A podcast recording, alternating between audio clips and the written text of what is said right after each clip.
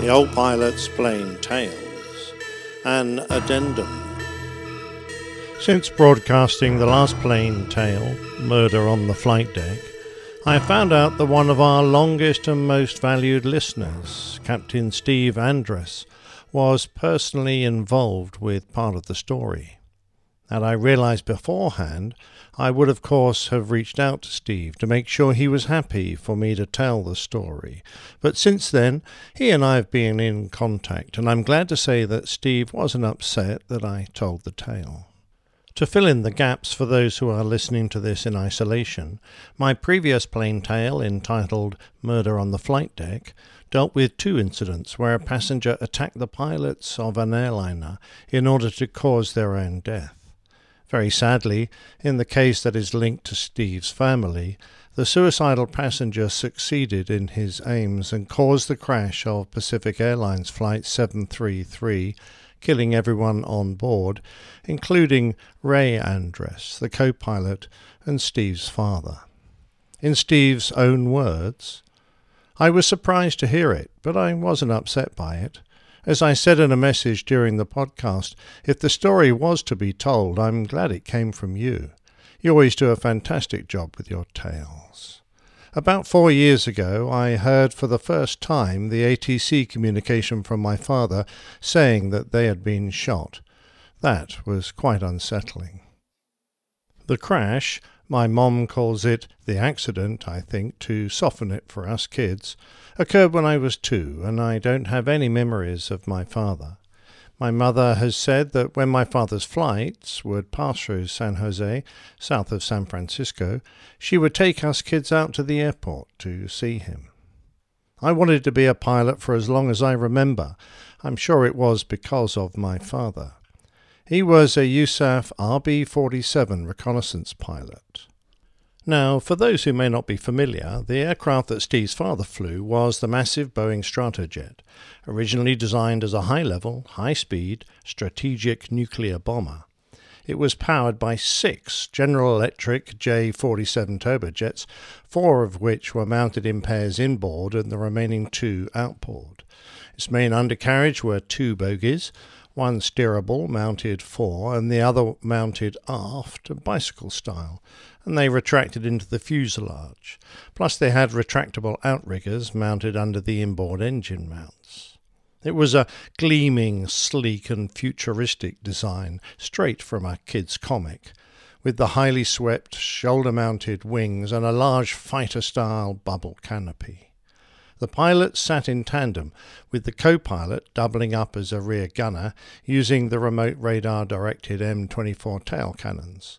The third crew member also doubled up as a navigator and, in the recce version, a photographer operating the 11 cameras that could be fitted. The RB 47s came the closest of all the variants to being in combat.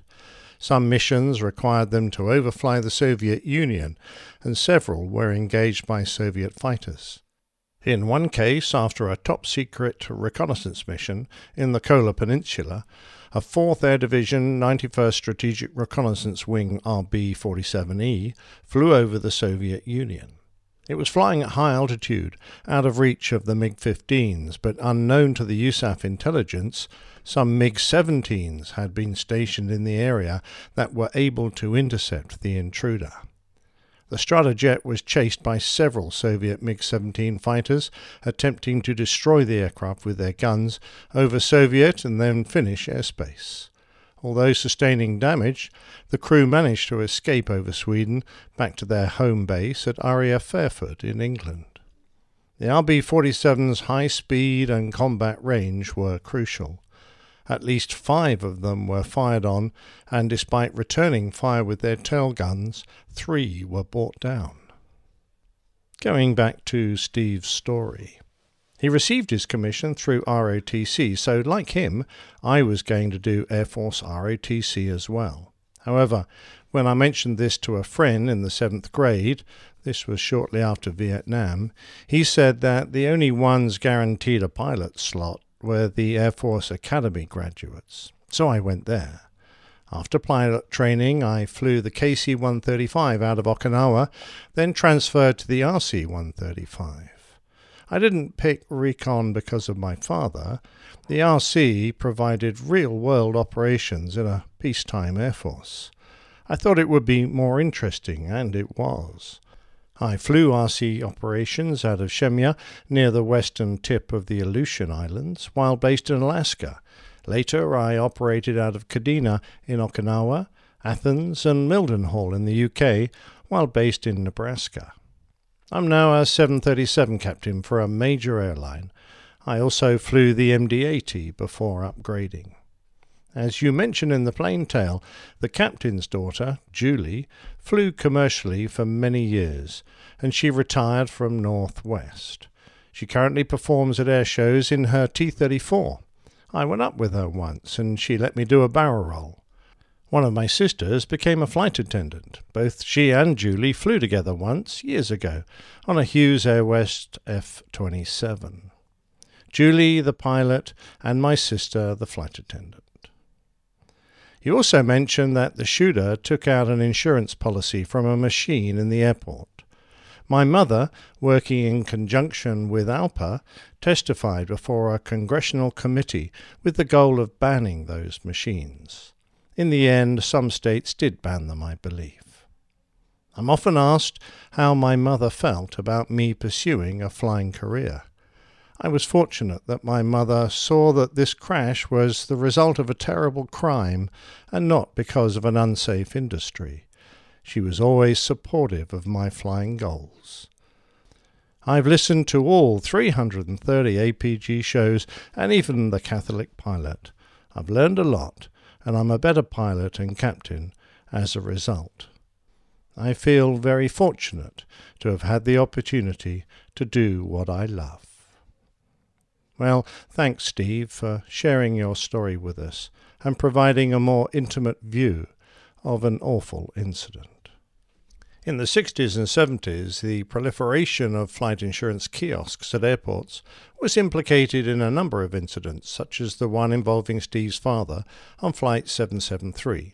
And his mother, in conjunction with the Airline Pilots Association, was instrumental in making a strong case for their removal.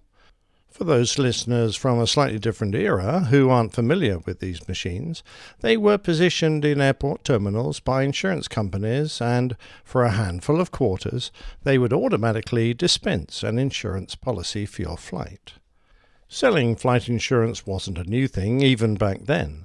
In 1911, one could buy aviation related coverage from Lloyd's of London called a White Wings policy and by 1919 the Travellers Insurance Company introduced insurance which offered death and disability coverage for a passenger.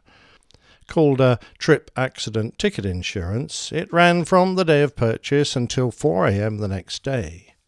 The very first of these aero tickets, as they were called, was purchased by President Wilson for $5 with a possible payout of 5000 even the Wright brothers were customers of this coverage. This type of insurance grew and was sold from booths at the airport, but after the Second World War, demand grew to the point where staff behind kiosks couldn't cope, and vending machines were introduced to cover the passengers' needs. However, the perception that an aircraft was an easy target for those who wanted a claim on these policies persisted, and it became a motivation for appalling crimes and mass murder. In the United States, the event that brought this all to a head was perpetrated by a man called John Gilbert Graham. Born in Denver early in 1932, Graham was the child of Daisy Graham and her second husband. Nicknamed Jack, Graham was Daisy's second child, as she already had a daughter from her first marriage. Jack Graham was born in the height of the Depression, and when he was five, his father died from pneumonia. In desperate poverty, his mother's only solution, as was fairly common at the time, was to send young Jack to an orphanage. A few years later, Daisy married for a third time, but her new husband only lived for a short while. She used her inheritance to become a successful businesswoman. But despite her newfound wealth, she didn't rescue Jack from the orphanage, leaving him abandoned there. In 1954, when Jack was 22, there was a reunion of sorts, but hardly surprisingly, they had a pretty poor relationship and were often witnessed arguing and shouting at each other. Daisy was, by then, running a drive in restaurant, and Jack worked for her. But that business failed after a suspicious gas explosion caused severe damage. However, an insurance policy that Jack had taken out on the restaurant paid out. The police knew about Jack, though, since he already had a criminal record for embezzlement, forgery, and illegal transport of whiskey. Jack Graham plotted to murder his mother, and for a blueprint, he followed, almost identically, the case of a Canadian murderer.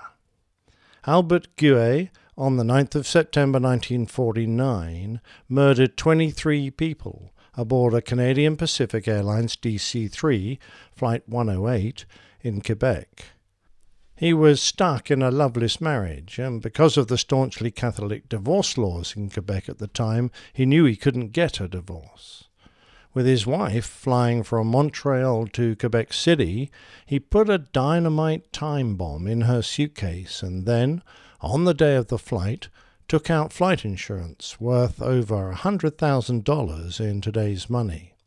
His motive wasn't purely the money, though. He wanted to be free to marry his mistress, a 19 year old waitress.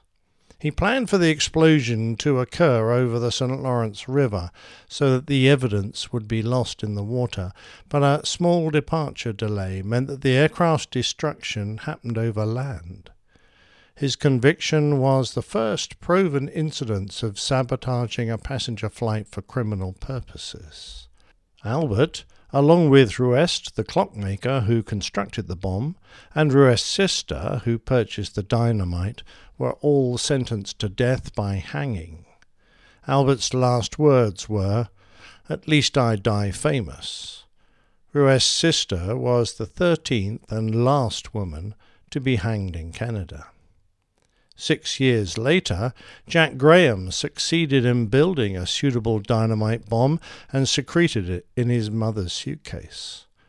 At the airport, he purchased flight insurance worth over $340,000 in today's money, and being the sole beneficiary in her will, if his plan to murder his mother succeeded, he was destined to be a very wealthy man. The aircraft, a United Airlines DC 6, departed Denver bound for Portland with 39 passengers and five crew members on board. The last call the aircraft made was over the Denver beacon. In the Denver tower, the controller's attention was grabbed by a bright flash that illuminated the 10,000 foot cloud base. Suspecting the worst, they checked in all the aircraft under their control. All but Flight 629 replied, and then the phone calls started coming in. Searchers who reached the crash site quickly determined that all on board had perished in the destruction of the DC 6. The fires were so intense that they burned for three days. The FBI conducted a very thorough investigation, and through chemical analysis and painstaking examination of the debris, they concluded that a dynamite bomb had been used. Suspicion immediately fell on those who might gain the most from the deaths of the passengers and the crew, and with the evidence mounting against him, Jack Graham finally confessed. Despite the number of victims, there was no law covering the situation, so Graham was charged with a single count of murder, that of his mother. He was convicted, and a few days later he was executed in a gas chamber. Before his death, he said, As far as feeling remorse for these people, I don't. I can't help it. Everybody pays their way and takes their chances. That's just the way it goes. In the aftermath of the destruction of Flight 629, and as a result of the campaign by Steve's mother with the help of ALPA, the state of Colorado banned the use of insurance vending machines and airport insurance sales remained legal only so long as a person sold it. In the end, the death of the insurance machines really came about because of the increasing safety of air travel and the ever diminishing chance of one's demise on a flight. But I have to really admire Steve's mother for her efforts in the campaign. I also admire Steve for his service to his country and for the success of his flying career. It started in the most difficult of circumstances, and I'm sure that the APG crew and our happy band of listeners will join me in wishing you and your family the very best for the future.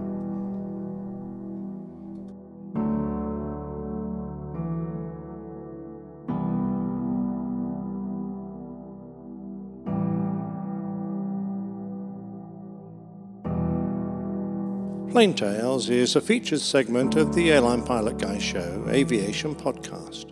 Find us at airlinepilotguy.com.